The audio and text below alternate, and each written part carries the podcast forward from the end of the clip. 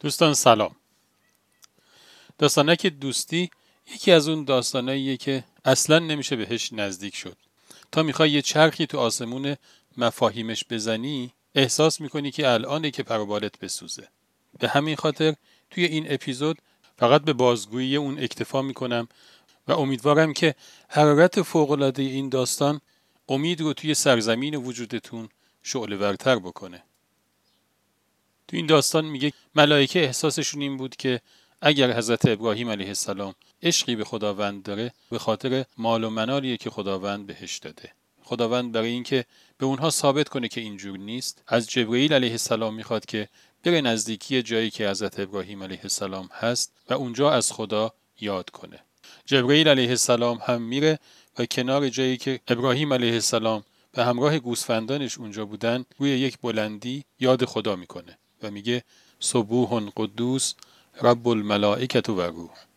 ابراهیم علیه السلام این طرف اون طرف رو نگاه می‌کنه و یکی رو می‌بینه که بالای بلندی وایستاده و انگار اون صدا مال این فرده. میره نزدیکش میگه تو بودی از دوست من یاد کردی؟ اون مرد میگه بله. ابراهیم علیه السلام میگه یک بار دیگه از دوست من یاد کن یک سوم گوسفندانم مال تو. جبرئیل علیه السلام دوباره همون ذکر رو میگه.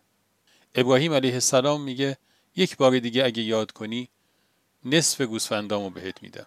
جبرئیل دوباره از خداوند یاد می‌کنه. ابراهیم علیه السلام میگه اگه یک بار دیگه دوستم رو یاد بکنی همه گوسفندانم مال تو.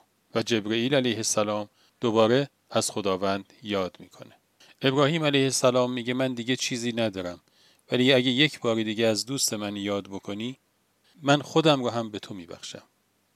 و جبرئیل یک بار دیگه همون ذکر رو میگه. حضرت ابراهیم علیه السلام بعد از شنیدن آخرین ذکر میگه همه گوسفندانم و من مال توییم. جبرئیل علیه السلام میگه من نیازی به گوسفندان تو ندارم من جبرئیلم و حقا که جا داره که خداوند تو رو به عنوان خلیل خودش انتخاب کرده که در وفاداری کاملی و در دوستی صادق. واقعا وقتی که گیرنده و فرستنده هر دوتاشون درست کار کنن توی هستی چه قوقایی به پا میشه. خدا نگهدار.